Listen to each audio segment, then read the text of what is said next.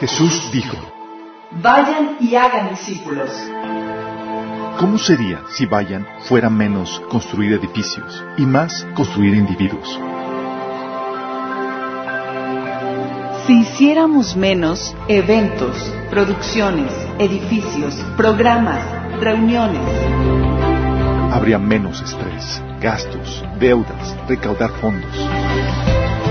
Estaríamos librados para experimentar su amor. Amarle a Él. Amar a los demás. Liberar. Sanar. Liderar. Y desatar tu propósito.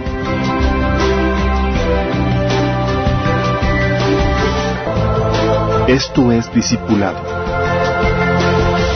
Esto es la Iglesia.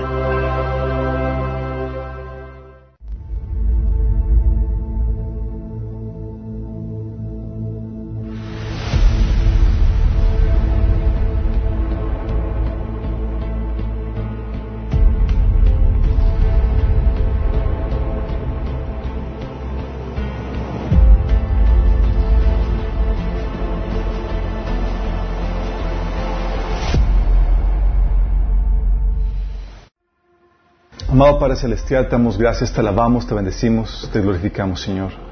Padre, queremos pedirte, Señor, que te manifiestes en medio de este estudio, Señor. No solamente en la alabanza, en la adoración, no solamente en el compañerismo, sino a través de la meditación de tu palabra.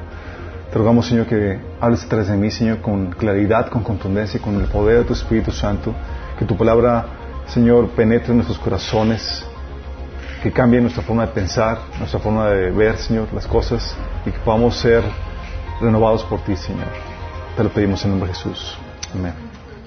Y hoy vamos a hablar de un tema algo interesante, algo controversial. Vamos a ver qué sucede. Vamos a hablar, a platicar de cuando la fe cristiana no funciona. Está muy raro el título, pero está muy de moda. Está muy de moda porque hay muchas personas que están abortando la fe o se están apartando de la fe cristiana porque para ellos no les funcionó. Sí, personas que están dejando de ser cristianos o que una vez fueron. Recuerdo una vez y seguramente todos aquí nos hemos tocado conocer algunas personas así. Recuerdo una vez estaba en el Starbucks y de esas que te toca escuchar a una plática, una conversación de los que están ahí porque están al lado tuyo y no puedes evitar escucharla. Y era un chavo que había sido cristiano, me dice, no, pues, y le está platicando con otro y dice, no, pues yo fui cristiano. Le dice el otro, pero pues no, a mí no me funcionó la fe cristiana. Y yo por dentro me daban ganas así de interrumpir la plática. Y yo, ¿cómo que no te funcionó la fe cristiana? Sí. Y empezó a platicarle por qué, y que estaba probando otras fes y demás. Y no solamente en esa plática, recuerdo una persona que llegó a asistir con nosotros una temporada. Dejó de asistir porque su mamá le dijo, no se sentía muy cómoda, y su mamá le dijo, pues prueba otra fe, o digo, ya probaste el cristianismo, pues prueba otra religión. Dices, vóytelas. Sí.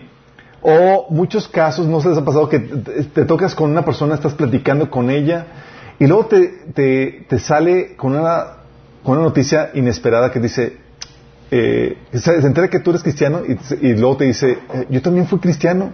Tú, ¡wow! ¿Eras cristiano? Dice, sí, era cristiano. ¿Cómo que eras cristiano? Sí, ya no voy a la iglesia ni nada, eso nomás no funcionó para mí.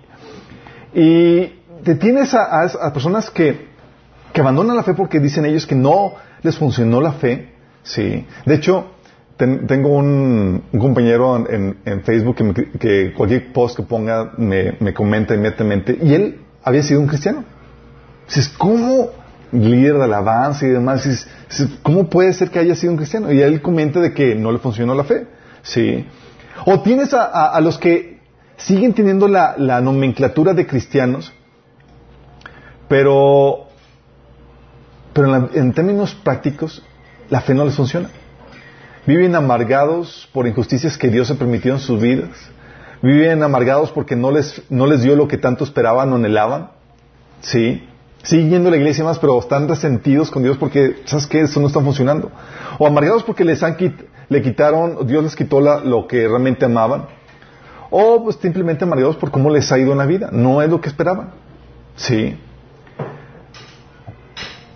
Y luego tienes también lo que me ha tocado y nos ha tocado aquí, situaciones con personas que son cristianas y sabemos que la fe ofrece solución a muchas problemáticas de la vida, pero resulta que para ellos no les funciona. Entonces ellos se van a medios alternos, como por ejemplo el yoga, la meditación, para encontrar paz, o andan acudiendo a cosas de brujería moderna como biodecodificación, imanes, etcétera, para encontrar salud, bienestar y demás, ¿sí?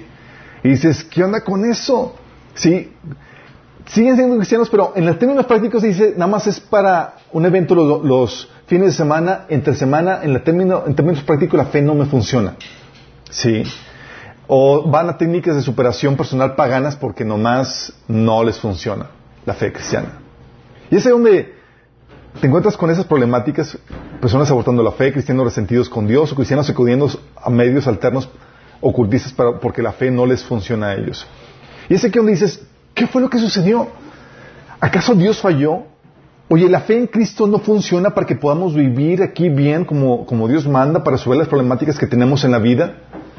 Bueno, la respuesta a esto es que no es que la fe no funcione, es algo que tienes que entender esto. La fe cristiana funciona y funciona, es lo mejor que el ser humano puede tener para resolver sus problemáticas en esta vida y en la que sigue. Ese no es el problema de la fe cristiana. La problemática es que hay falta de fundamentos en la fe, ¿sí? Muchas personas se apartan porque no saben, por ejemplo, por qué creemos que Dios existe, o no saben por qué creemos que la Biblia es la palabra inspirada por Dios, o por qué Jesús es Dios. No conocen los fundamentos y no saben, por ejemplo, los términos y condiciones de las promesas que Dios nos da aquí en la tierra, ¿sí? Porque hay términos y condiciones. O sea, piensan que hacen la profesión de fe y todo va a venir de forma automática. Como me habla una hermana y amenazando con que va a abandonar la fe cristiana. Me dice, no, yo ya no voy a ir a la iglesia, ya simplemente Dios no me ayuda. Yo, ¿cómo que no te ayuda? Sí, tengo problemas en casa, tengo problemas con mi esposo, mi hijo, y Dios nomás no me ayuda. ¿Y cómo que no te ayuda? Dice, sí, o sea, no me ayuda a resolver ninguna problemática. Y yo le digo, oye, si sabes que la solución a todas esas problemáticas, Dios dejó el cómo, el instructivo de cómo resolver eso en la Biblia. ¿Lees la Biblia? No. Entonces, ¿cómo quieres que Dios resuelva esas problemáticas? Sí, pero muchas veces pensamos que hacemos la profesión de fe y Dios de forma automática va a resolver todas tus problemáticas. Y es por problemas de fundamentos de la fe. Nadie te dice cómo funciona la fe para que puedas sacarle provecho. Sí. En ese sentido es como el caso cuentan la historia de una señora que vivía en Inglaterra, muy, muy rica, y no tenía ningún familiar, nada más que una ama de llaves, que le ayudó por mucho tiempo, muchos años, y le había dicho que le iba a dejar todo, ¿sí? Entonces, muere la señora, y pues ya la sepultan y demás, y ambos le dejaron una carta. Y yo, ¿cómo que nada más me dejaron una carta? Sí. Y pues ahí tienes a la señora apretada de dinero, buscando trabajo, ya mayor de edad, la ama de llaves y demás. Y vieron resentida porque nada más le había dejado una carta a la señora. Y pasaron los años y le preguntaron qué onda con la dueña y demás. Y le diciendo, oye, ¿pero por qué? No, fue lo peor de lo que me esperaba. Me dejó una amorosa carta y demás. ¿Y qué dice la carta? No sé leer. Y mire que tenía la carta. El testamento. Y así pasa con los cristianos. No es que la fe no funcione, es que no sabemos lo que tenemos acceso. Entonces, muchas veces la fe no funciona simplemente porque no has leído el manual de cómo puedes obtener lo que Dios te promete, ¿sí? Los términos y condiciones, o porque simplemente no conoces la base de la fe, y por eso terminas abundando la fe. Pero la otra, y es lo que sucede muy en común hoy en día, son por falsas promesas, expectativas erróneas que te venden que el cristianismo no da. ¿Sí? Y eso es muy común hoy en día. Lo que te venden hoy en día es que con Cristo puedes conseguir todo lo que el mundo te ofrece y todo lo que el mundo está buscando. Es decir, con Cristo puedes conseguir prosperidad. ¿Sí? Te dicen, ven, o sea, Dios quiere que seas próspero y más, y te sacan palabras como, versículos como 3 Juan 1:2 que dice, amado, deseo que seas prosperado en todo y que tengas salud a la vez que tu alma prospera. Hay que prosperar, ¿sí? O en Malaquías 3:10, traigan íntegro el diezmo para los fondos del templo y habrá alimento en mi casa. Pruébenme en esto, dice el Señor Todopoderoso, y vean si no abro las compuertas del cielo y derramo sobre ustedes bendición hasta que sobreabunde. Ahí está, Dios quiere bendecirte económicamente. ¿Hasta cuánto? Hasta que sobreabunde, ¿sí? Entonces te dice, si te entregas a Cristo vas a tener esta bendición o vas a tener éxito. Y te sacan palabras como Deuteronomio 28:13 que dice: te pondrá Jehová por cabeza y no por cola, y estarás encima solamente y no estarás debajo, y si obedecieres los mandamientos de Jehová tu Dios que yo te ordeno hoy para que guardes y los cumplas. Y dices, wow, entonces si guardas los mandamientos de Dios vas a ser cabeza y no cola, vas a ser una persona exitosa. O Josué 1:7 que dice que solamente esfuérzate y sé muy valiente para cuidar de hacer conforme a toda la ley que mi siervo Moisés te mandó. No te apartes de ella ni a diestra ni siniestra, para que seas prosperado en todas las cosas que emprendas. O Josué 1:8 que dice: recita siempre el libro de la ley y medita en él de día y de noche. Cumple con cuidado todo lo que en él está escrito. Así prosperarás y tendrás éxito. ¡Wow! O sea, si vienes, entregas a Cristo y empiezas a obedecerlo, vas a ser exitoso en todo lo que emprendas. Pues así, ¿quién nos apunta, verdad? ¡Wow! O también, fama.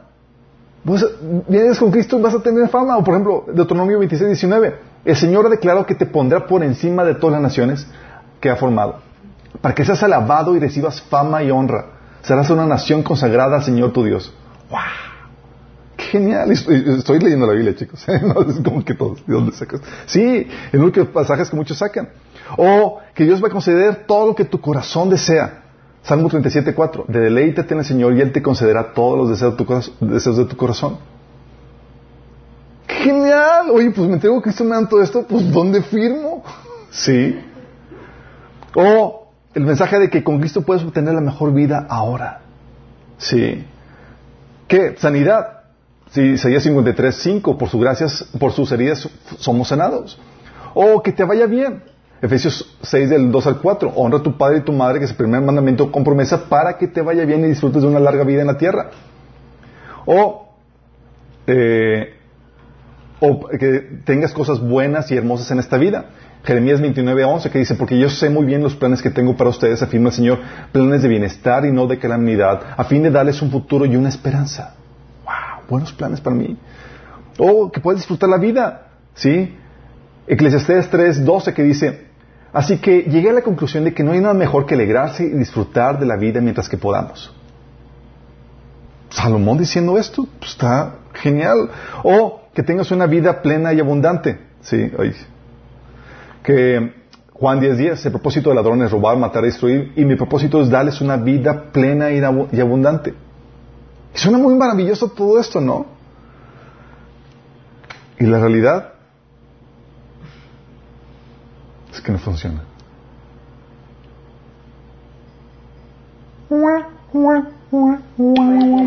Porque se supone que los pasajes son reales. Exactamente, los pasajes son reales, ¿sí? Pero la problemática es que en la práctica hay algo que no concuerda, porque llega la decepción de que en la vida, la decepción de que la fe, así tal cual como te la vendieron, en esta vida no funciona así. Y por eso tienes a gente que se aparta, ¿sí? Que obedece al Señor esperando bendición, prosperidad, fama, bienestar y tal cosa, y reciben persecución, problemáticas, hambruna. Y dices, ¿qué pasó? ¿Qué pasó? Sí, pasa lo de Mateo 13, del 20 al 21, que dice: el que fue sembrado en pedregales es el que oye la palabra y al momento la recibe con gozo. Pues obviamente te prometen estas maravillas, pues qué gozo, ¿no? Pero no tiene raíz, así es que es de corta duración, pues al venir la aflicción o persecución por causa de la palabra, luego tropieza. O sea, él esperaba recibir todo eso y llega al contrario persecución y aflicción. Y dices, no hombre, ¿mando a volar todo esto? ¿Sí explico? Y gente que te mantienes, gente que se aparta por causa de esta decepción que vive de la fe en esta vida, van caminando, están queriendo obedecer al Señor, agradable, y no consiguen las riquezas que esperaban, no consiguen la sanidad que esperaban, no consiguen nada de lo que se les prometió. Luego se amargan y terminan apartados, enfriados de la fe, ¿sí? muchos terminan apartándose por completamente, u otros permanecen en la iglesia pero amargados porque simplemente la fe no funciona y terminan buscando alternativas que el ocultismo les ofrece porque no encontraron soluciones para su fe. Por ejemplo, hemos platicado ya anteriormente de Katy Perry, ¿se acuerdan? Ella era cristiana, ella quería tener un ministerio grande, cantaba música cristiana, quería tener un ministerio grande, famoso y demás, y no lo obtuvo. Y terminó yéndose con Satanás para... Ella misma dice que le vendió el alma al diablo para poder obtener eso. Dices, ¿qué pasó? ¿Por qué en la práctica no funcionó esto? ¿Sí? Entonces te decepcionas en esta vida, o puede hacer que no te decepciones en esta vida, sino que llegues al fin, que te decepciones en la siguiente vida cuando te das cuenta que ya es demasiado tarde. ¿Se acuerdan con Mateo 7 del 21 al 23 que dice Jesús: no todo el que me llama Señor, Señor entrarán en el reino de los cielos, solo entrarán aquellos que verdaderamente hacen la voluntad de mi Padre que está en el cielo. En el día del juicio muchos me dirán: Señor, Señor, profetizamos en tu nombre, expulsamos demonios en tu nombre, hicimos muchos milagros en tu nombre, pero yo les responderé: nunca los conocí, aléjense de mí ustedes que violan las leyes de Dios. Entonces imagínate estar engañado todo el día y encontrarte con la excepción de que no era tal cual lo que tú esperabas ya cuando estás delante del juicio. Es muy fuerte eso, ¿sí? Digo, tan siquiera decepcionarte en esta vida te da la opción de enmendar o encontrar, de hacer arreglos al respecto, ¿sí? Pero la pregunta que me hacen, ¿por qué? Oye, los pasajes que leíste son ciertos, ¿sí? Bueno, déjame aclararte esto. La forma en que tú transgiversas la Biblia es cuando utilizas un texto fuera de todo el contexto bíblico. Así como Satanás lo hacía, ¿se acuerdan? Cuando Satanás tentó a Jesús, le dijo a Jesús: tírate, cuando lo puso arriba del templo. Tírate, porque escrito está: yo enviaré tus ángeles para que tus pies no tropiecen. ¿Sí? Entonces, y es un texto que viene en la Biblia. Pero Jesús dijo... texto fuera de contexto, porque hay otro pasaje en otro lugar de la Biblia que dice: no tentarás al Señor tu Dios. No tentarás al Señor tu Dios. Sí, dijo. Es decir, si Jesús hubiera sido un ignorante de la Biblia, se hubiera dado el salto y hubiera comprado lo que Satanás le estaba ofreciendo engañosamente al sacar un texto fuera de contexto. Sí. ¿Por qué? Porque todos los textos que vienen en la Biblia se tienen que interpretar a la luz de todos los pasajes de la Biblia. ¿Sí? ¿Y qué hacen? Te mencionan esos pasajes, pero no te ocultan muchos otros versículos. Por ejemplo, con respecto a que... es la manera, chicos, de hecho, es una manera en cómo se convierten en vendedores engañosos. Quieren venderte un producto que no es tal cual, pero con tal de que lo compres. ¿Sí? Vendemos... muchos predicadores hacen eso. Venden algo que está fuera... que no va ocultando ciertos detalles en cuanto al costo, a las condiciones generales, para que la gente lo compre con facilidad, maquillando las cosas para que se vea más brilloso, más atractivo, haciéndolo ver eso. De hecho, estaban platicando con unos colegas de agentes seguros, trabajo también como agente seguros, y estaba platicando de cómo le estaban volando, este colega, otro agente le estaba volando un cliente porque le está ofreciendo un seguro con fondos de inversión que ofrece rendimientos irreales. Inviertes tanto y vas a recibir tanto. Y él está diciendo: esto así no funciona. Dice: no, es que él me prometió que si yo invierto tanto voy a recibir tanto. Y él: no hay fondo que pueda darte ese tipo de rendimientos. Te está engañando. No, pero ya me lo prometió, me lo va a dar por escrito, bla, bla, entonces yo me voy con él. Entonces, ¿qué pasa? O sea, muchas veces lo que la gente hace es que presenta cosas que no son para que la gente los compre. Sí. Y es lo que la gente dice cuando presentamos el Evangelio tal cual como la Biblia dice: pues es que si lo presentas así está muy fuerte, entonces ¿quién viene? ¿O quién se convierte? Entonces mejor lo maquillamos, lo diluimos, porque no sea tan... Cuando Jesús dice que el que no estás dispuesto a dar tu vida, pues nomás ni te rimes, y demás, dices: no, pues no se refiere tal cual a eso, y empiezan a maquillarlo y a bajar el costo, ¿sí? Por ejemplo, en cuanto a la prosperidad, ya leímos los pasajes, ¿sí? Pero luego te ocultan esos otros pasajes. Fíjate lo que dice Pablo con respecto a la prosperidad. Él, dices, una persona que obedecía a Dios, amaba a Dios y demás, y lo obedecía. Fíjate lo que dice Pablo en 1 Corintios 4:11, dice: A veces pienso que a nosotros los apóstoles Dios nos puso en exhibición como prisioneros de guerra al final del desfile del vencedor, condenados a muerte. Incluso ahora mismo pasamos hambre, tenemos sed y nos falta ropa para abrigarnos. A menudo somos golpeados y no tenemos casa. ¿What? O sea, los megaapóstoles que obedecían a Dios, porque ahorita les leímos que si obedecías a Dios ibas a tener la prosperidad y todo eso, ¿sí? Y aquí tienes a Pablo que obedeciendo a Dios diciendo, oye, pasamos hambre, tenemos sed, no tenemos ropa y no tenemos casa. ¿Qué onda? ¿Sí? O en Hechos 3, del 3 al 6, que dice, Pablo, ¿se acuerdan? Dice, cuando iba al templo y un mendigo, ¿cómo se dice? Mendigo, claro. Un mendigo le pide dinero a Pedro y a Juan y dice, y este vio Pedro, que Pedro y Juan estaban por entrar, les pidió limosna.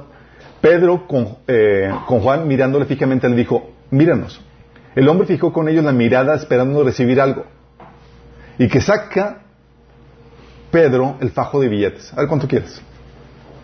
No sé cómo. Dice, no tengo ni plata ni oro, le dijo Pedro. Sí, no tenía dinero para darle.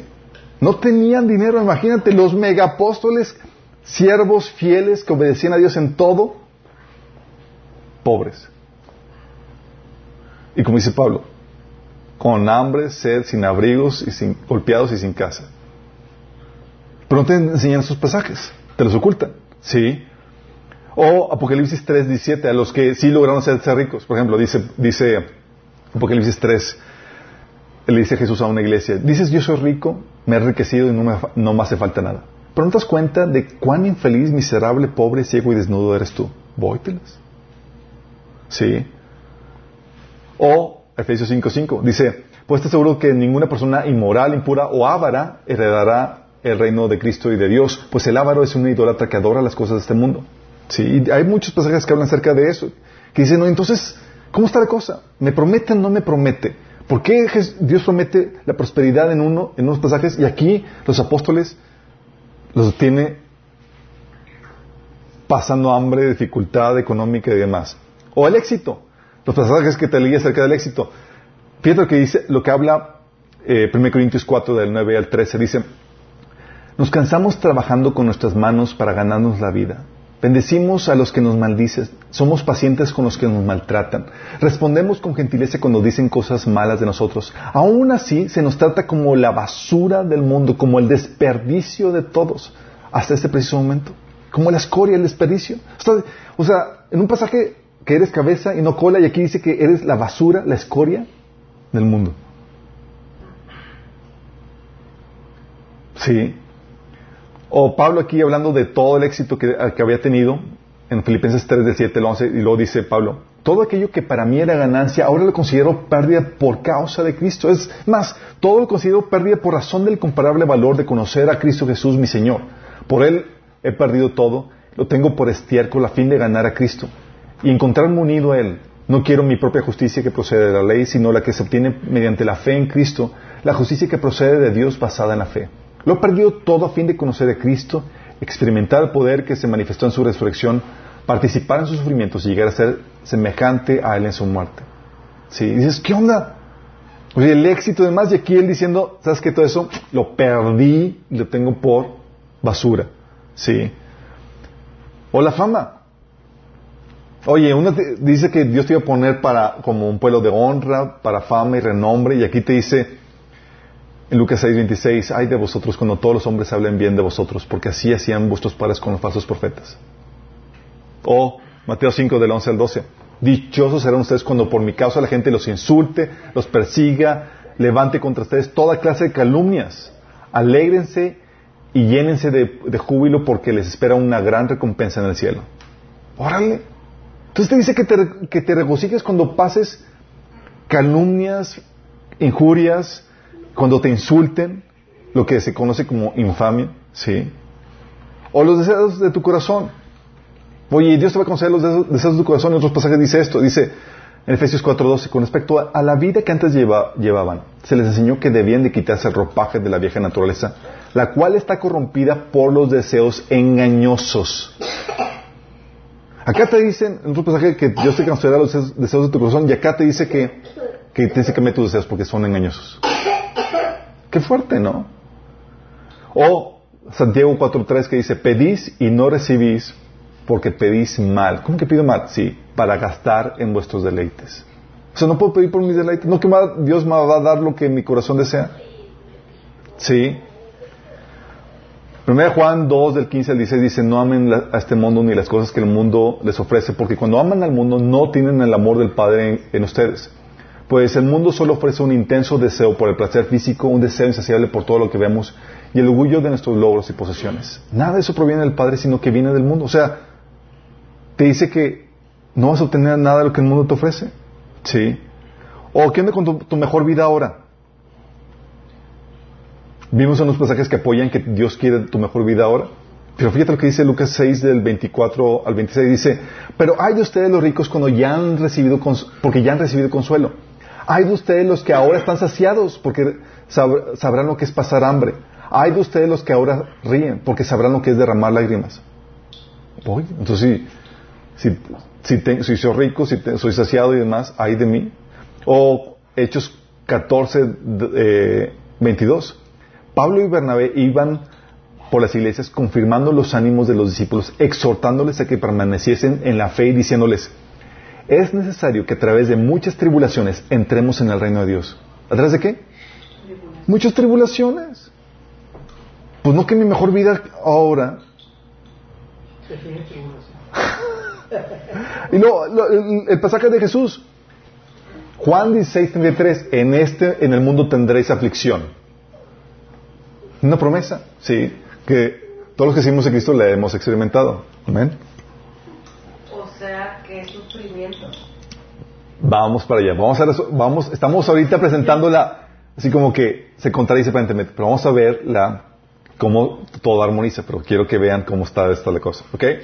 Dice, o por ejemplo, con respecto a tu mejor vida ahora, fíjate lo que dice Pablo.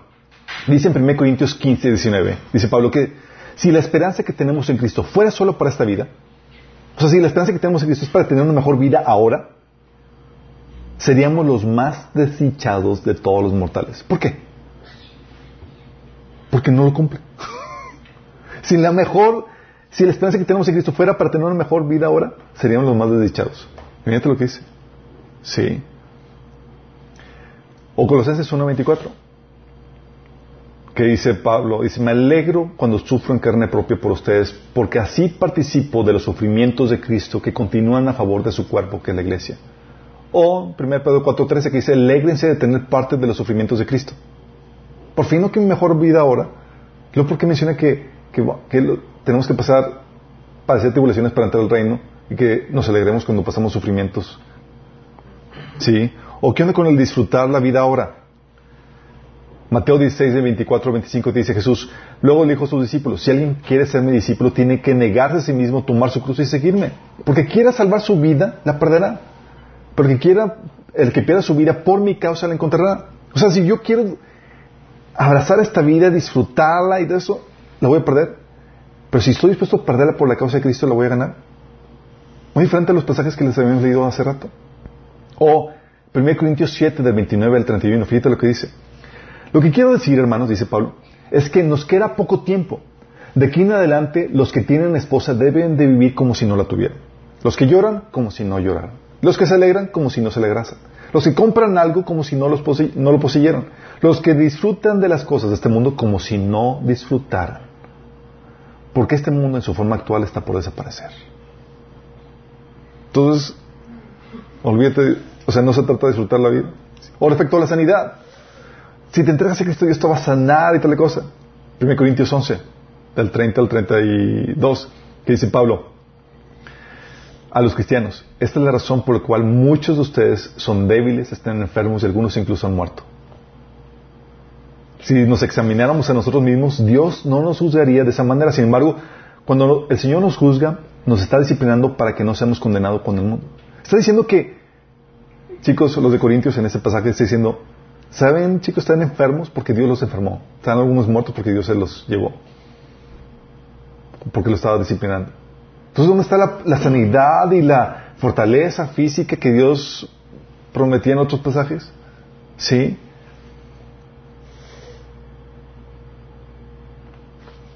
Esa llega la pregunta. Ok, Alberto, entonces se contradice la Biblia, definitivamente.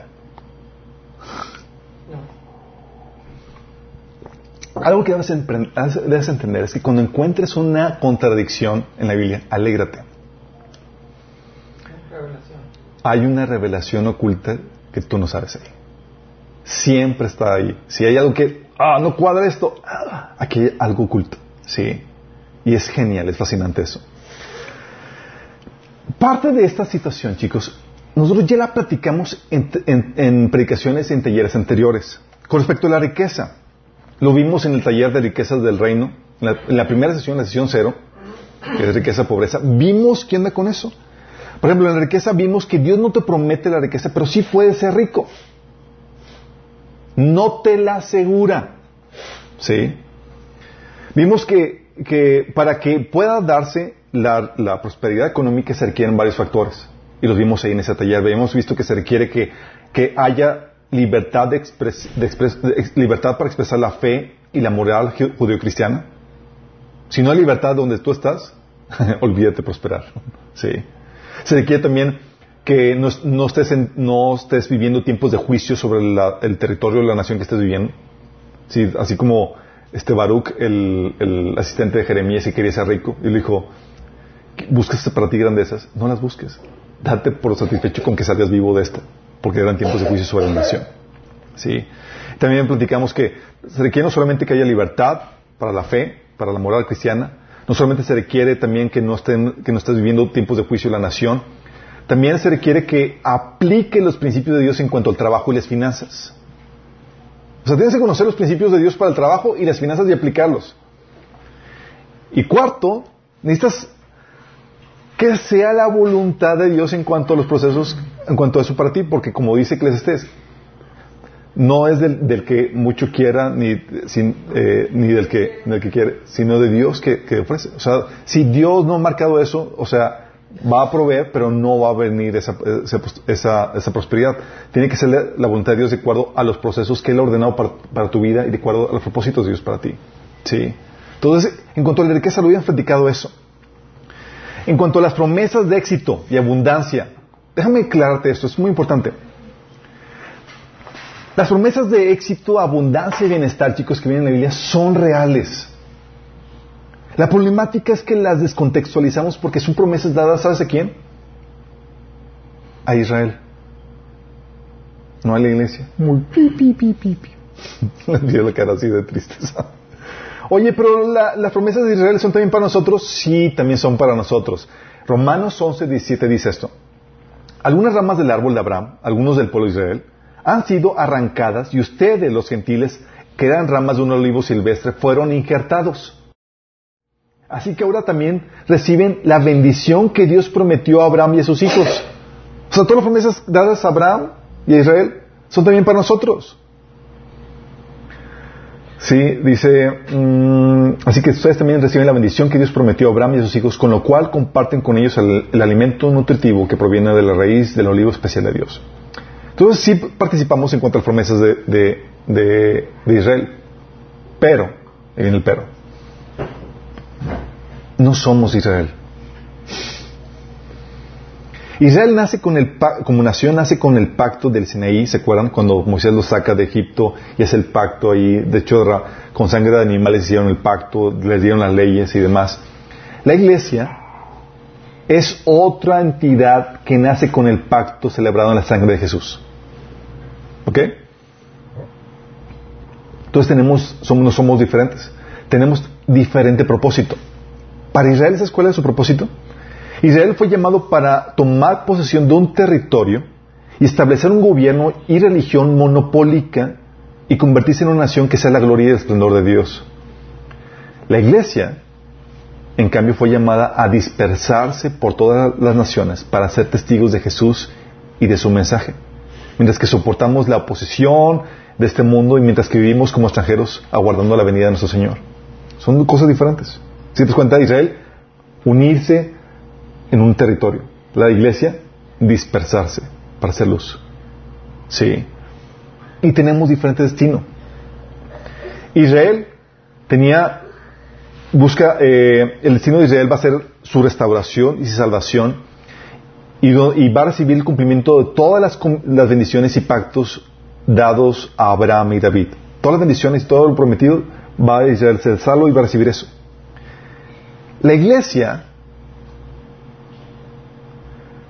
su destino es unirse con Cristo y gobernar juntamente con Él a Israel y al resto de las naciones. Es decir, y la iglesia es la élite gobernante que gobierna sobre Israel.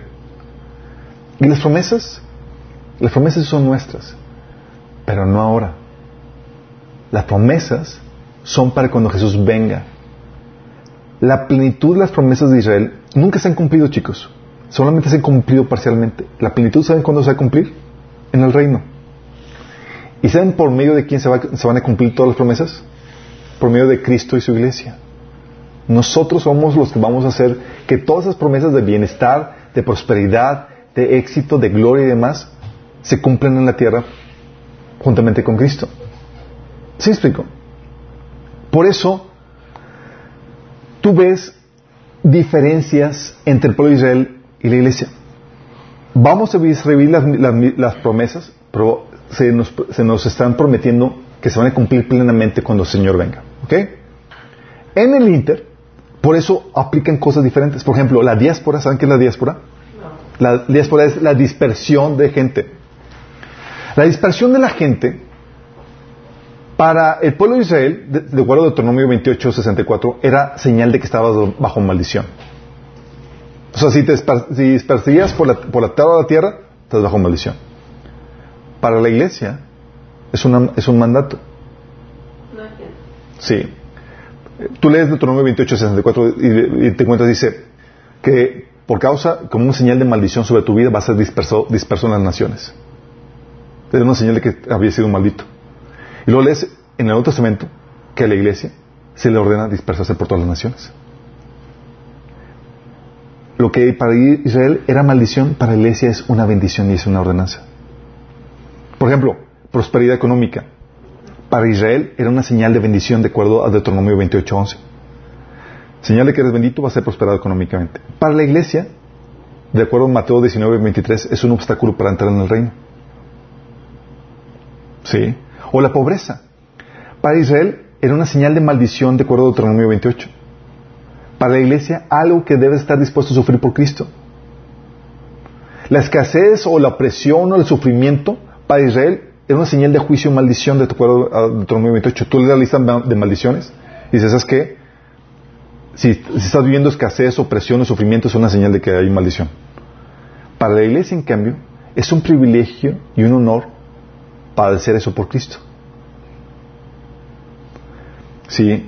Ser llevados como ovejas al matadero, para Israel era una señal de maldición. Para la iglesia es un precio que debemos estar dispuestos a pagar por causa de Cristo. La persecución, por ejemplo, para Israel, si eran perseguidos por las naciones, por otros, sus enemigos, era una señal de que estaban bajo maldición. Para la iglesia, sí, era una señal de un verdadero discipulado, de un verdadero cristiano. Si quieres vivir piadosamente, Cristo dice la Biblia que vas a padecer persecución. Eso viene en Deuteronomio 28:25 y Mateo 25:9. O los enemigos, por ejemplo. Para Israel, una señal de bendición era dominarlos, gobernar sobre ellos. Para la iglesia, ¿sabes qué te enseña? Te enseña a amarlos y sufrir la ofensa. Sí. La obediencia, por ejemplo, la obediencia para Israel en Deuteronomio 28, del 1 al 2, dice que la obediencia va a desatar muchas bendiciones. Para la iglesia, la obediencia, ¿sabes qué dice? Asegura persecución sobre tu vida. Todo el que quiera vivir una vida obediente a Dios va a padecer persecución, dice 2 Timoteo 3:12. ¿Por qué? ¿Por qué la diferencia? Porque ahorita nos tenemos el privilegio, chicos, de poder sufrir por causa de Cristo. Sí. Ahorita se nos dice Filipenses 1 que a nosotros se nos dio el privilegio no solamente de creer en Cristo, sino el privilegio de sufrir por Él. ¿Vale la pena sufrir por Cristo? Claro que vale la pena. Es lo más importante, lo más valioso que hay en esta tierra. Sí. Entonces, en cuanto a las promesas de éxito y abundancia y bienestar, sabemos que ahorita no necesariamente van a aplicar sobre tu vida. Al contrario, va a ser mayor rango que los judíos en el Nosotros, los judíos, digo, la iglesia va a ser la élite que va a gobernar sobre el pueblo israelí y sobre el resto de las naciones. Sí. En cuanto a la sanidad, por ejemplo, que se nos enseña que vamos a recibir, eso lo vimos a detalle en cuanto al origen de las enfermedades. Sabemos que la sanidad es parcial ahorita en esta etapa de nuestra vida y no será completa sino hasta que tengamos nuestros cuerpos glorificados, porque va a venir la redención de Jesús cuando venga por nosotros y nuestros cuerpos van a ser de cuerpos que mueren a cuerpos inmortales. Y sabemos que Dios utiliza ahorita la enfermedad, sí la utiliza, ¿para qué? Para disciplinarnos, para protegernos, para tratarnos. ¿Se acuerdan, Pablo, que Dios le ordenó una enfermedad sobre su vida para que no se le subiera, no perdiera piso? Sí. O sea, Dios utiliza la enfermedad ahorita. Entonces no es como que la garantía es que si vienes a Cristo vas a ser sano. No necesariamente. Sí. Oye, cuando vengas a Cristo vas a ser rico. No necesariamente. Oye, vas a tener éxito, abundancia, bienestar. No necesariamente. Es posible que por tu fe pases dificultades, persecución, tribulaciones. Es posible que suceda. Sí. Es posible que te alimentes mejor y obtengas salud porque buscaste lo mejor. Sí, pero entonces no te promete la riqueza, no te promete el éxito, la abundancia y bienestar. No significa que vas a siempre ser perseguido y demás, pero tienes que estar bajo sobreentendido que puede suceder. Sí, porque Dios no te promete la riqueza ahorita, no te promete el éxito ni la abundancia ni el bienestar ahorita, ni te promete la sanidad ahorita. Puedes orar por ello, puedes trabajar para ello, pero no necesariamente va a venir, porque eso no es lo que Dios te promete. Entonces, ¿qué es lo que te promete Dios? Eterno. Tienes que entender esto y para que entiendas por qué. Si te das cuenta, si tienes una mala expectativa y te vas por lo que la Biblia no te promete, como Katy Perry, que ella quería ser rica, famosa, tener esto y no lo obtuvo, te vas a ir con quien sí lo ofrece. ¿Y quién sí lo ofrece? Satanás. Sí. Cuando, oye, estoy viviendo esto, estoy siguiendo a Jesús y no estoy siendo próspero. Entonces, ¿qué hago? No está fallando. Bueno, es que no te lo prometió Dios en esta vida. La prosperidad económica y demás va a venir cuando venga Jesús a establecer su reino. Sí. Oye, no llegó, por más que sirva a Dios y trato de agradarle, oye, en vez de tener el éxito y la fama, la gente me vitupera, me insulta, me va mal, dices, me corrieron trabajo por ser cristiano y demás. Puede venir persecución. Oye, los cristianos de la antigüedad, ahorita no se nota en nuestra sociedad actualmente, pero los cristianos de la antigüedad, oye, por ser cristiano, los expulsaban de sus casas, los atormentaban e incluso morían por causa de la fe. ¿Y tú crees que ellos estaban defraudados? Es que eso no me prometieron. A los leones. A los leones los lanzaban. Y ellos felices se entregaban a ese sufrimiento. Y dices, ¿por qué? Porque les vendían correctamente la fe. No les prometían algo que no iba a cumplir. ¿Qué es lo que sí promete Dios? Y es aquí donde tienes que entender para que veas cómo la fe cristiana sí cumple. Es importante saber qué es lo que Dios se promete y cuáles son los términos y condiciones de dichas promesas. ¿Sí? ¿Por qué? Porque Dios tienes que entender que la primera promesa es para la principal promesa de la fe cristiana es para la siguiente vida. ¿Sí? Nada más quiero que entiendas esto. Dios te prometió vida eterna en físico. Sí, carnita, vas a resucitar. Jesús te prometió que si crees en Él vas a resucitar. Vas a vivir físicamente con un cuerpo glorificado, sin enfermedad, con fortaleza y con todo. Imagínate con así. Y vas a vivir para siempre. O sea, esa es la verdadera fe, de que saber pensar, creer que va a haber otra vida. Exactamente, que la verdadera fe es por la cual seguimos a Cristo. De hecho, gente que estamos en la escuela dominical y estaban con los chavos y le decían, a ver, ¿por qué seguimos a Cristo? Y nadie sabía. Es importante que sepas por qué seguimos a Cristo, porque nos prometió algo. ¿Qué nos prometió? Nos prometió que va vida eterna, que vamos a resucitar si creemos en Él. Jesús dijo que al posterior tiempo Jesús va a dar la orden y los que estén muertos en Cristo vamos a resucitar. ¿Sí? Y sabemos que tiene lo necesario para cumplirlo. ¿Por qué?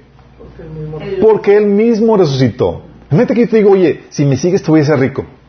Y me voy a pie de aquí a mi trabajo porque no tengo ni siquiera para un camión. ¿Me creerías? Pues este tipo nomás no tiene con qué cumplir. Pero Jesús sí tiene. Jesús dijo, te voy a resucitar. A ver, ¿cómo sabe que tienes que vas a hacerlo? Porque yo te voy a demostrar que tengo con qué cumplirlo, porque voy a resucitar yo mismo. ¿Y resucitó? Sí. La Biblia dice en Juan 3:16, porque de tal manera amó Dios al mundo que ha dado a su Hijo unigénito, para que todo aquel que en él cree no se pierda, mas tenga ¿qué? Vida eterna. Y no está hablando de una vida espiritual. Sí, está hablando de una vida en cuerpo físico. 1 Corintios capítulo 15 habla acerca de eso. Por eso, la lógica del cristiano, cómo se comporta. Porque para nosotros, como se te prometió que vas a vivir por la eternidad, podemos fácilmente despojarnos de este pequeño lapso de vida, con tal de vivir, obtener una mejor resurrección. Oye, ¿qué te convendrías? Si fueras un inversionista o una persona que piense bien esto, ¿desgastar tu vida para vivir una mejor vida aquí a costa de la eternidad? ¿O invertir en estos pequeños años aquí para obtener la mejor, mayor recompensa, una mayor gloria, una mayor honra y una mejor posición en la eternidad? Invertirla. Cualquier inversionista, oye, postergo la recompensa, porque aquí cualquier cosa que quieras disfrutar ahorita en esta vida está acompañada de achaques, de injusticias, de ladrones, de etcétera, etcétera, etcétera. Y allá, cuando el Señor venga y establezca su reino y lo establezcamos juntamente con Él, va a ser glorioso. Sí. Pero esta vida eterna, chicos, está condicionada. Tienes que conocer las condiciones y términos del producto. Aquí está condicionada. Las letras chiquitas. Ok, me promete vida eterna si creo en Él. Ok. ¿Está condicionada a qué? Está condicionada a la fe en Jesucristo. Juan 8:24 dijo, por eso dije que morirán en sus pecados, porque a menos que crean que yo soy quien afirmo ser, morirán en sus pecados. Entonces, ¿qué tengo que creer? Tengo que creer que Jesús es quien dijo ser. ¿Quién es? Dios encarnado. ¿Sí? Está condicionado entonces a la fe en Jesucristo, está condicionado también al arrepentimiento. Dice Lucas 13:5, Jesús diciéndole a los judíos, les digo de nuevo, porque yo lo había dicho, a menos que se arrepientan, ustedes también perecerán. Vóytelas. Entonces está condicionado a la vida eterna a la fe y el arrepentimiento. Y está condicionado a la perseverancia. Es decir, si dejo de creer, si dejo de vivir una vida en el arrepentimiento. 1 Corintios 15:2 dice Pablo, mediante este evangelio son salvos si se aferran a la palabra que les prediqué. De otro modo, habrán creído en mal. O sea, si en algún punto dejé de creer en el evangelio, va contigo. Entonces se requiere, está condicionado a la fe en Jesucristo, al arrepentimiento y a la perseverancia. ¿Sí? No es por obras, pero se requiere fe, se requiere arrepentimiento y se requiere mantenerse en esa fe y en ese arrepentimiento. ¿Sale? Gloria eterna, chicos.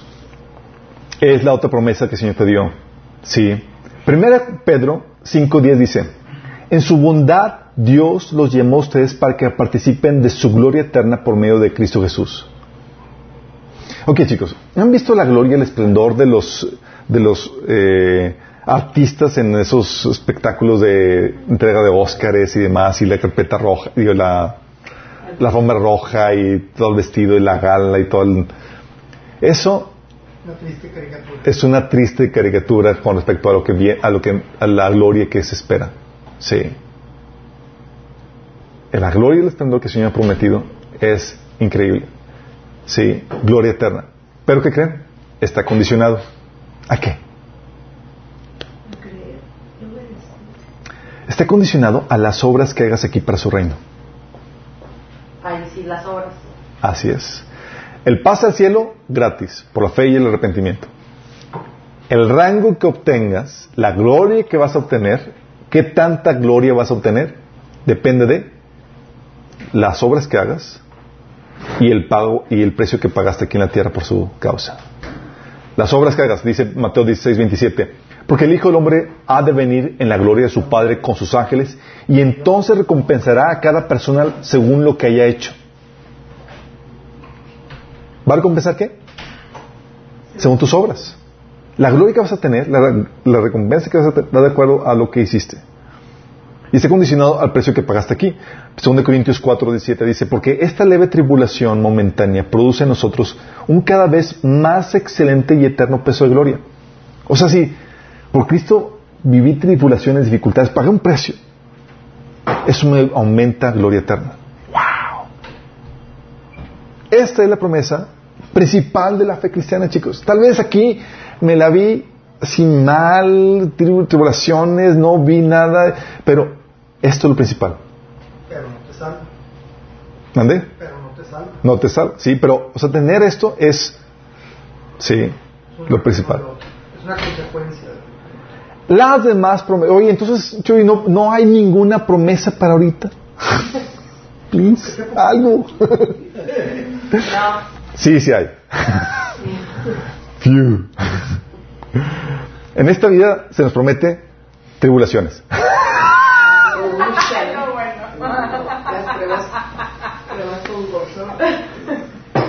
Aquí en el mundo, fíjate bien esto, quiero que entiendas bien esto, porque guerra avisada no mata soldado, ¿ok? Vamos. Si tú sabes a qué vas a enfrentar o qué vas a salir aquí, te vas a preparar para eso. Y tienes que entender esto. En esta, aquí se te prometen tribulaciones. Juan 16:33, Jesús te dijo, aquí en el mundo tendrán muchas pruebas y tristezas. ¿Ok? Ahorita en esta etapa se te prometen pruebas y tristezas. ¿Por qué? Por causa de Cristo. Por ejemplo, Filipenses 1:29 dice, pues a ustedes se les dio no solo el privilegio de confiar en Cristo, sino también el privilegio de sufrir por Él. Ese privilegio, ¿sí? Porque nada más piensa en esto. Cuando venga el Señor, oye, ¿de qué manera podrías mostrar un amor genuino por Dios? ¿En la comodidad? No, cualquiera lo hace. Con la comunidad cualquiera. Jesús dijo que si amas a los que te aman, pues ¿qué mérito tiene? Amar cuando es difícil, es ahí donde hay mérito. Cuando ahorita en esta etapa es la única oportunidad que tenemos de amar sacrificadamente y genuinamente a Dios. Porque cuando venga el Señor no va a haber injusticia, sufrimiento, ni dolor, ni nada. Entonces, te dice, Señor, te amo en serio. ¿Cuánto? Ya no va a haber nada que sacrificar. Sí, es ahora donde se muestra realmente cuánto amas. Entonces, por Cristo, por eso dice Filipenses 1:29, sufrir, que eso nos da el privilegio de sufrir por Él. Es un privilegio. ¿Hay alguna causa más grande que la de Cristo? ¿Hay una causa más grande que Él? ¿Por qué vale la pena que desgastes tu vida y sufras? No hay nada. Sí. Puede haber que venga el sufrimiento por Cristo, el sufrimiento por hacer su voluntad. Segunda de Timoteo 3:12 dice, también todos los que quieran vivir piadosamente en Cristo Jesús padecerán persecución. Vivir piadosamente es vivir en obediencia a Dios. ¿Sí? Oye, si quiero obedecer a Dios para que me vaya bien, Pablo dice, vas a padecer persecución. La gente, vas a padecer persecución de varias formas. Sí. Por ejemplo, puede ser que vengan conflictos familiares por causa de tu fe y tu obediencia a Cristo. Mateo 10:36 dice que los enemigos de cada cual serán los de su propia familia por seguir a Cristo. O el odio del mundo. 1 Pedro 4:4 dice, aquello les parece extraño que ustedes ya no corran con ellos en ese mismo desbordamiento de inmoralidad y por eso los insultan. O 1 Juan 3:13 que dice, hermanos, no se extrañen si el mundo los odia. No te extrañes. Ya no corres como ellos. También puede venir sufrimiento, tribulación, por ser hijo de Dios. ¿Sabes por qué? Porque a ti, como hijo, tu Padre Celestial sí te da disciplina. Sí. Dice Hebreos 12:6, Pues el Señor disciplina a los que ama y castiga a todo el que recibe como hijo.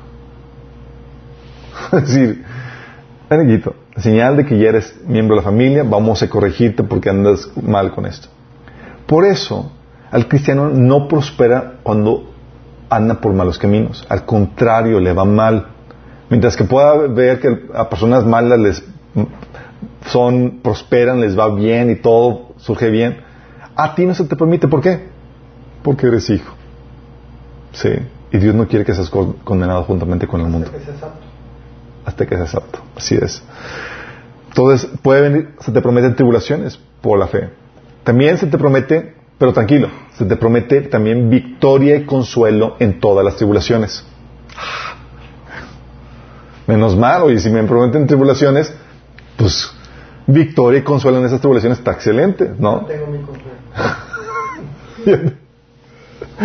Dice, ¿se acuerdan? Jesús dijo, en este mundo tenéis aflicción, pero confiad, yo he vencido el mundo. Dice, pues sí, qué chiste, Jesús tuvo tribulaciones, pero venció. Dice, eso aplica a él, no, también aplica a nosotros. Dice 1 Juan 5:4, pues todo hijo de Dios vence a este mundo de maldad, y logramos esa victoria por medio de nuestra fe. ¿A qué se refiere con que vences al mundo de maldad? ¿A qué se refiere con que vencemos al mundo? Se refiere que todas esas decisiones pecaminosas, a todas esas cosas que la gente hace en contra tuya, que el sistema y el mundo hacen en contra tuya, ¿sabes qué hace? Dios las voltea para bien y las vences. Lo utilizas para bien. Dios lo transforma para tu bien. Sí. Y no solamente recibes esas victorias igual que Jesús, recibes también el consuelo. Dice 2 Corintios 1, del 3 al 4, dice, alabado sea el Dios, Padre de nuestro Señor Jesucristo, Padre misericordioso y Dios de toda consolación, quien nos consuela en todas nuestras tribulaciones. ¿En cuántas? Algunas. En las tribulaciones más difíciles. No, en todas nuestras tribulaciones. Hay tribulación y Dios llega y nos apapacha y nos consuela. Y dices, wow, qué hermoso Dios, ¿no? Entonces nos da victoria, nos da consuelo, pero, ¿qué creen? Está condicionado. ¿A qué? A la fe. Está condicionado a que pongas en práctica las enseñanzas de Jesús, chicos. ¿Qué es lo que dice Jesús? Mateo 7, del 24 al 25. Dice, todo el que escucha mi enseñanza y la sigue es sabio, como la persona que construye su casa sobre la roca sólida. Aunque llueva cántaros y suban las aguas de la inundación y los vientos golpeen contra esa casa, no se vendrá abajo porque está construida sobre un lecho de roca. ¡Wow! Entonces estás diciendo, Jesús, ¿quieres que tu casa no se destruya con las tribulaciones y las tormentas de la vida? Sí, no quiero que se destruya, Señor. Ok, tienes que escuchar mi enseñanza y aplicarla. Si no escuchas su enseñanza y no la aplicas, no hay victoria en las tribulaciones. Entonces no viene de forma automática por ser cristiano. Tomaste el curso de matrimonio. No viene de forma automática, chicos. Las victorias en las tribulaciones no viene por el hecho de que ya hiciste la profesión de fe. Viene solamente cuando escuchas las enseñanzas de Jesús y las aplicas. Qué heavy, ¿verdad? También está condicionado, ¿sabes a qué? Al consuelo, por ejemplo. Oye, es que pasé esa tribulación. Y hay gente, cristianos, que están atribulados. Y ¿por qué? Porque el consuelo está condicionado a que acudas a él en oración. Dice Hebreos 4:16, así que acercámonos confiadamente al trono de gracia para recibir misericordia y hallar la gracia que nos ayude en el momento que más lo necesitamos. ¿Qué es eso de acudir al trono de gracia? Acudir en oración a Dios, Señor, estoy pasando por esto. Y está condicionado a que acudas también a su palabra. Fíjate lo que dice la Biblia en Salmo 119:52. Medito en tus antiguas ordenanzas, oh Señor, ellas me consuelan. O Salmo 119:28. Lloro con tristeza, aliéntame con tu palabra. Dices, oye, yo no estoy viviendo la vida de victoria y consuelo en mis tribulaciones. ¿Estás aplicando las enseñanzas de Jesús? ¿Estás yendo en él en oración? ¿Estás buscando en su palabra? No.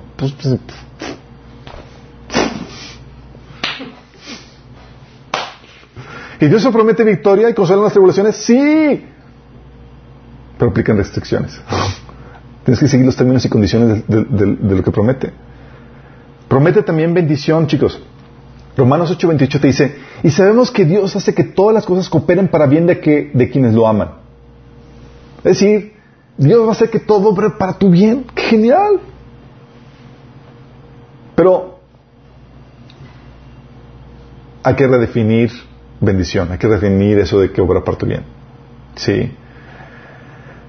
Oye, va a obrar para mi bien de acuerdo a lo que yo creo, a lo que me gusta, a lo que me parece que es lo correcto. No necesariamente. Sí.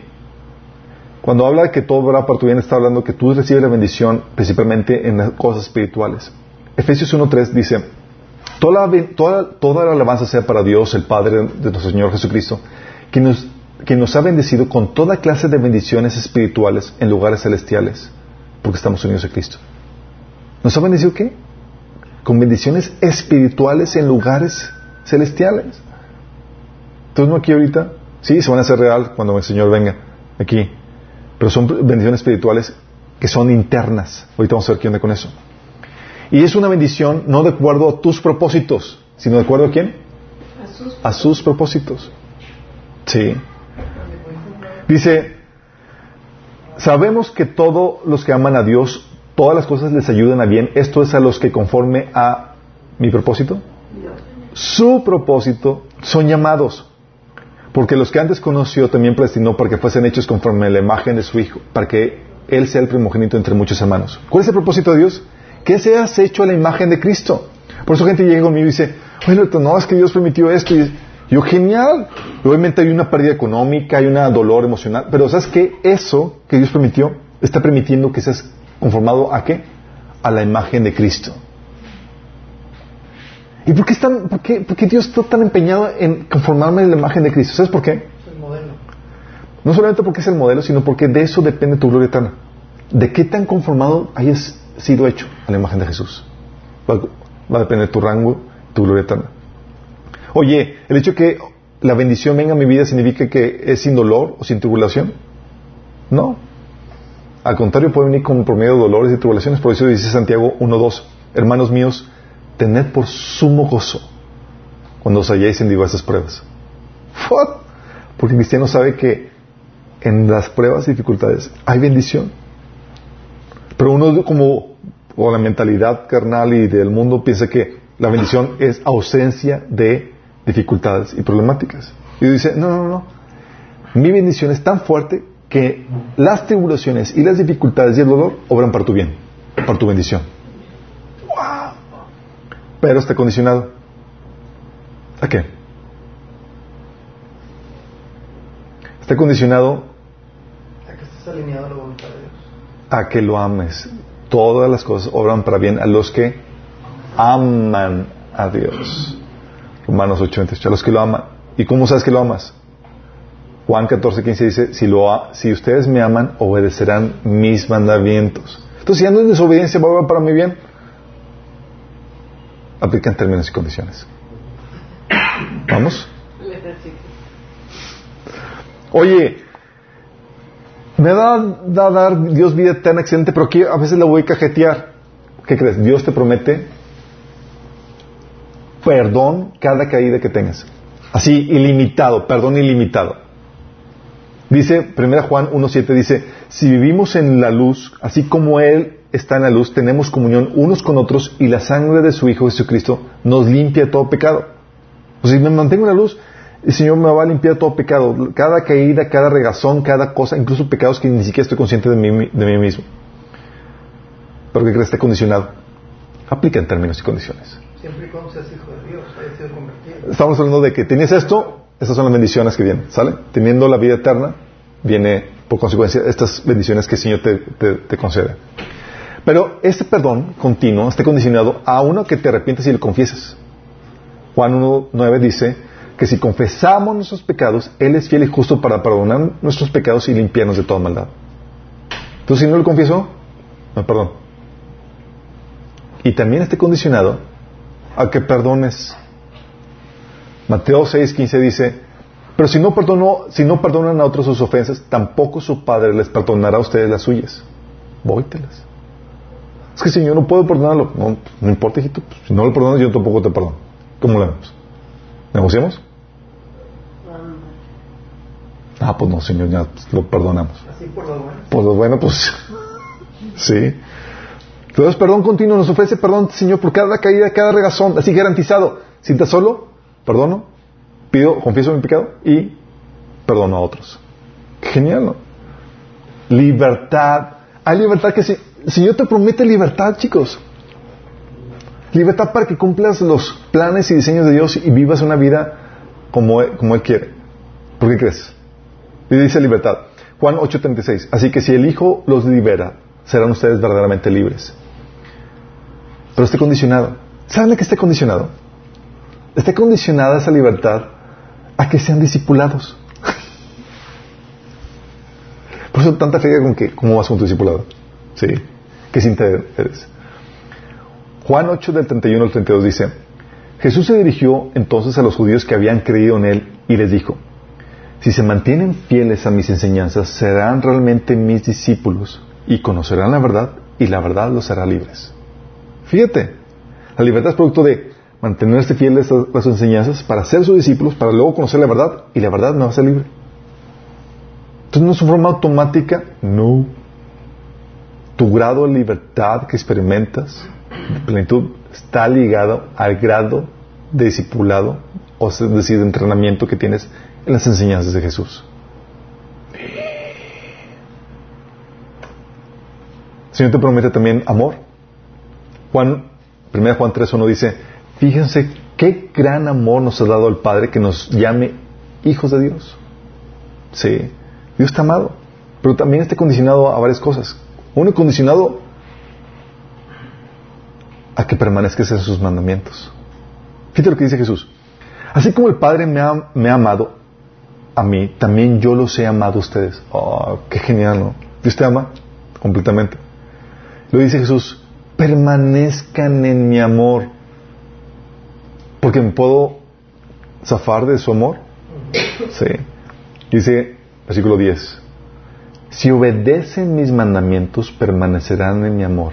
Así como yo he obedecido los mandamientos de mi Padre y permanezco en su amor. ¡Qué fuerte!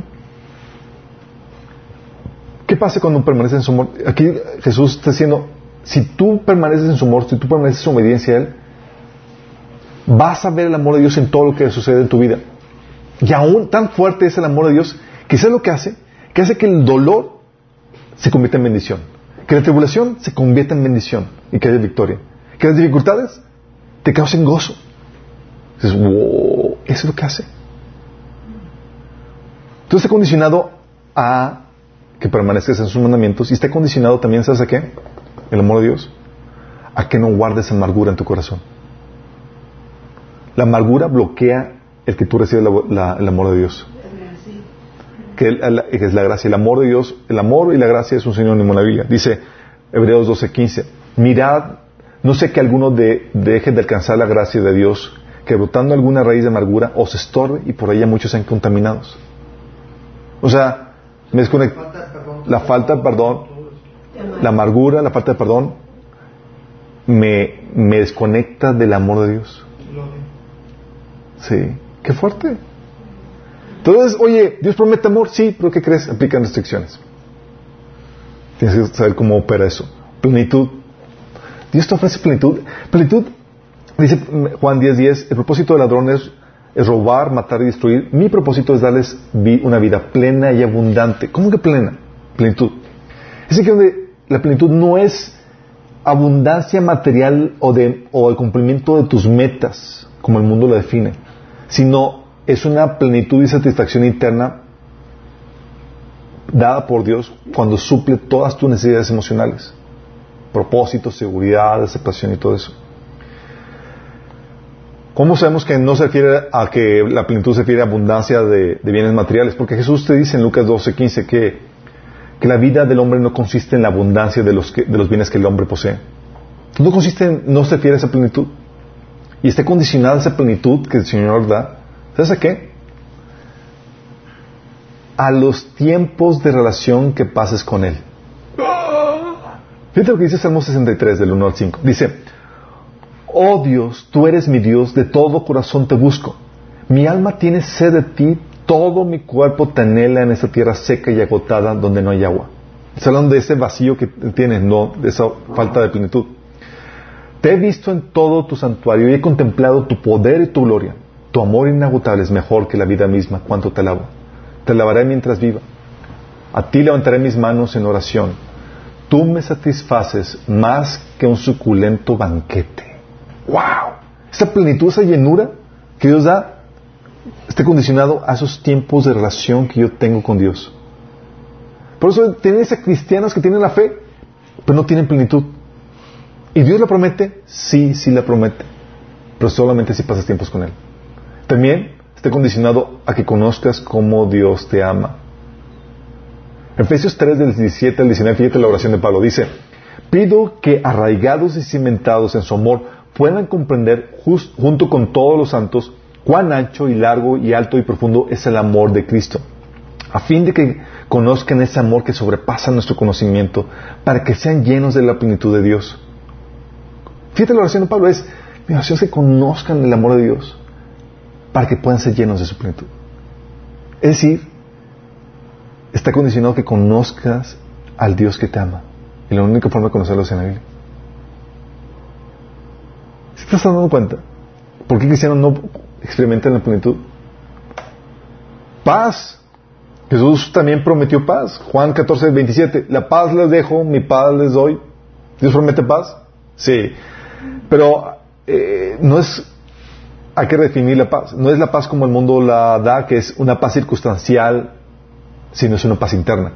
Jesús dijo ahí en ese pasaje, yo no se las doy como a ustedes como el mundo la da, porque para el mundo paz es ausencia de conflicto, ausencia de problemas en las circunstancias, ¿sí? Esta paz, chicos, es una paz interna, que a pesar de que hay conflictos, problemas, además tú estás con una paz interna que nada te mueve. ¿Por qué crees? Está condicionada. ¿A qué?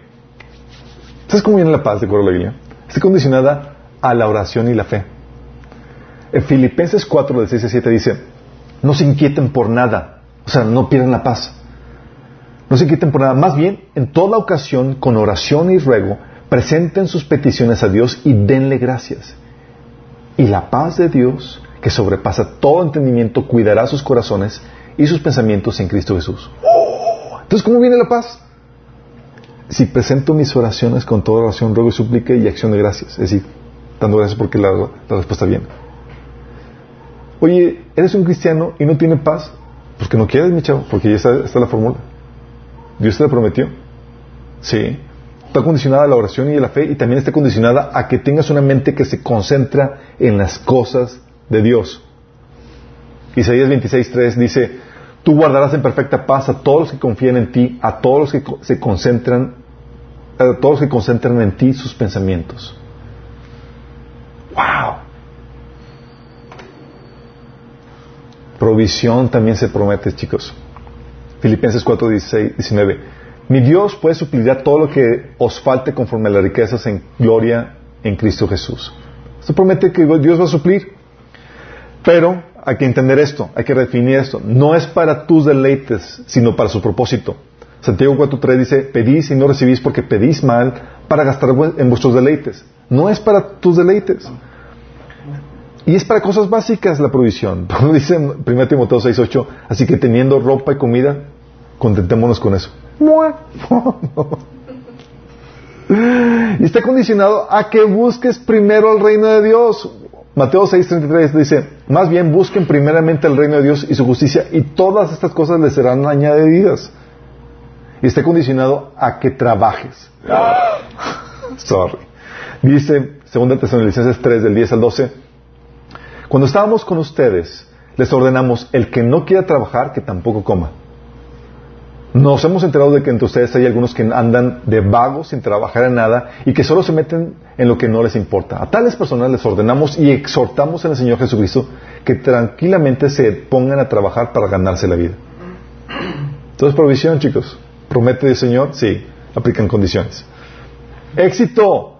Dios te promete éxito, chicos. ¿Qué es exitoso para Dios? Ok, nada más que el éxito para Dios es diferente al éxito del mundo. El éxito para Dios es hacer la voluntad de Dios cuando es difícil, cuando nadie la ve, cuando nadie la aprecia o nadie la agradece. Oh.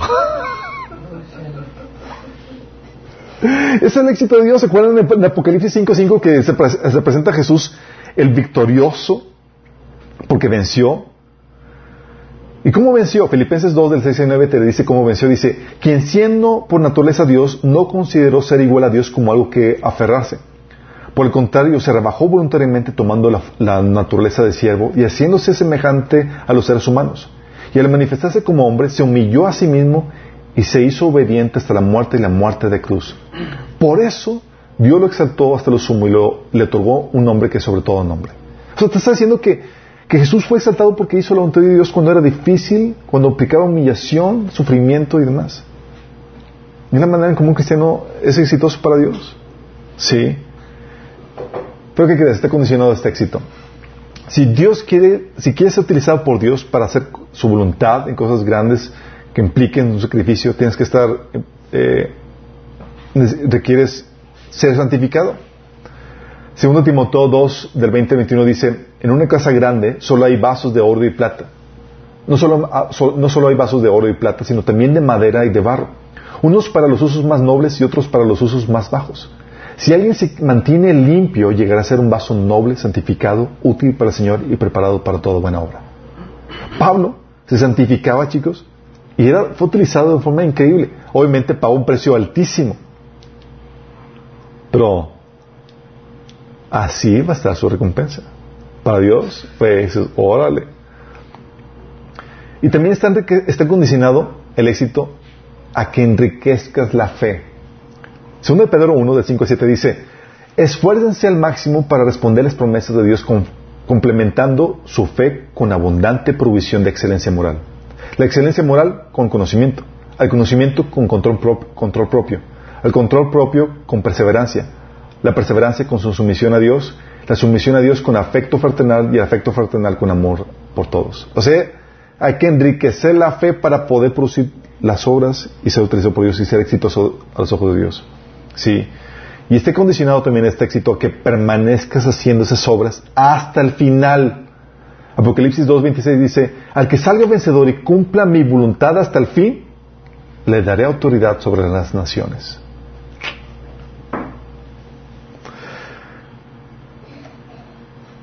Oye, ¿qué otra promesa? La última que vamos a ver hoy. Que recibamos lo que pidamos en su nombre.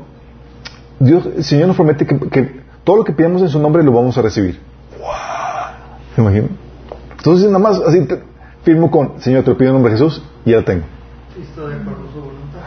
Dice Juan 14:3, cualquier cosa que ustedes pidan en mi nombre, yo lo haré. Así será glorificado el Padre en el Hijo. ¡Genial! Aplica en condiciones. Está condicionado a que pidamos conforme a su voluntad o no. 1 Juan 5 del 14 al 15 dice, esta es la confianza que tenemos al acercarnos a Dios, que si pedimos conforme a su voluntad, Él nos oye. Y si sabemos que Dios oye todas nuestras oraciones, podemos estar seguros de que ya tenemos lo que hemos pedido. O sea, sí, siempre y cuando pidas de acuerdo a su voluntad. Ah, no, pues es que chiste. Y también condicionado que pidas con fe. Santiago 1 del 6 al 7 dice, pero pidan con fe sin dudar, porque quien duda es como las olas del mar agitados y llevados de un lugar a otro por el viento. Quien es así, no piense que va a recibir cosas alguna del Señor. Vóytelas. ¿Sí lo entiendes, chicos, con eso? Dios te ha dado promesas para esta vida, pero tienes que saber cómo aplican las condiciones. La fe cristiana sí funciona. Por eso la gente, por no saber cómo opera esto, la paz, la provisión, la plenitud y eso, anda buscando aún muchos cristianos fuera de la fe. Porque no sabe cómo opera esto. ¿Sí? Y Dios quiere que le saques provecho a la fe. Que no seas de los que digan, pues a mí no me funcionó la fe cristiana. No, chavo. Sí. Primera, porque sabes que la meta o la promesa principal de la fe cristiana, el objetivo de esto es la salvación de tu alma. Pero en esta vida tienes gloriosas promesas que Dios tiene para darte. Si tan solo sabes qué botones presionar, si tan siquiera aplicas, sabes cómo hacerlo. Victoria en las tribulaciones, gozo, paz, provisión, amor, plenitud, paz, aún éxito. Éxito de acuerdo al criterio de Dios. Si te das cuenta, la fe cristiana sí funciona, chicos. La única problemática es que no sabemos cómo aplicar los términos y condiciones del producto. Sí. Y así como algunos clientes ahí nos están platicando con nuestros agentes de seguros que dicen, no, es que el cliente se enoja porque él pensaba que iba a operar de esta forma su seguro y no operó de esta forma. Y no es que está operando mal, está operando de acuerdo a los términos y condiciones del producto, pero él pensaba que iba a operar de otra forma. Y así tú, ¿te promete Dios paz? Sí. Oye, ¿no la tienes? ¿No estás aplicando los términos y condiciones? La fe cristiana, te lo podemos decir los que llevamos años caminando con esto, funciona y funciona de maravilla. Sí va a implicar morir a ti mismo, sí va a implicar sufrimiento y demás, pero aún en medio del sufrimiento hay paz, hay plenitud, hay gozo, hay bienestar. Y Dios quiere darte de eso.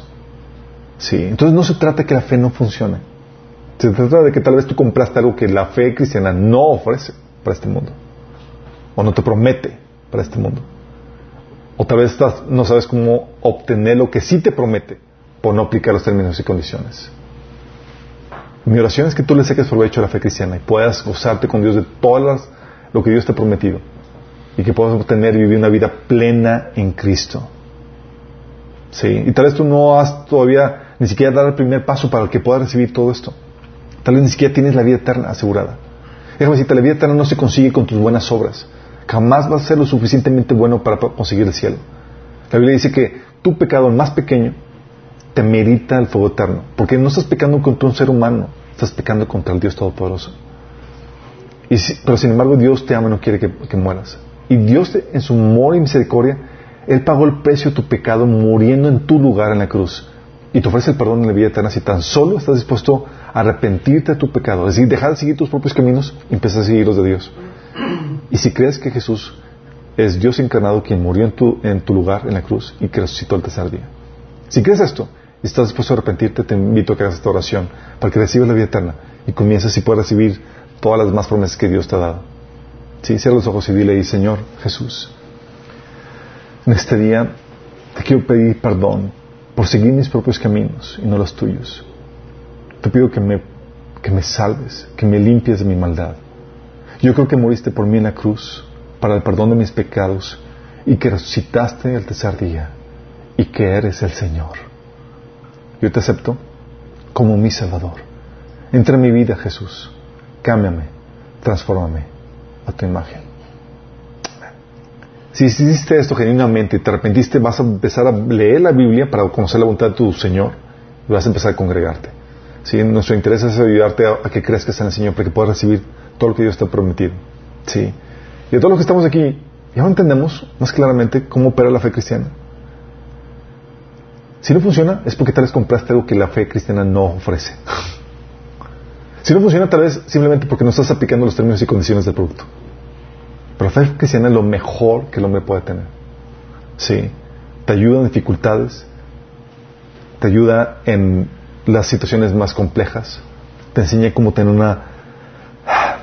Hay mucho, de eso ya hablamos de todo esto.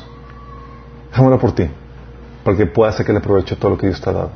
¿Sí? Que no quede de ti, que no quedes como la señora esa que recibió la herencia y tú por ignorancia nunca la cobraste.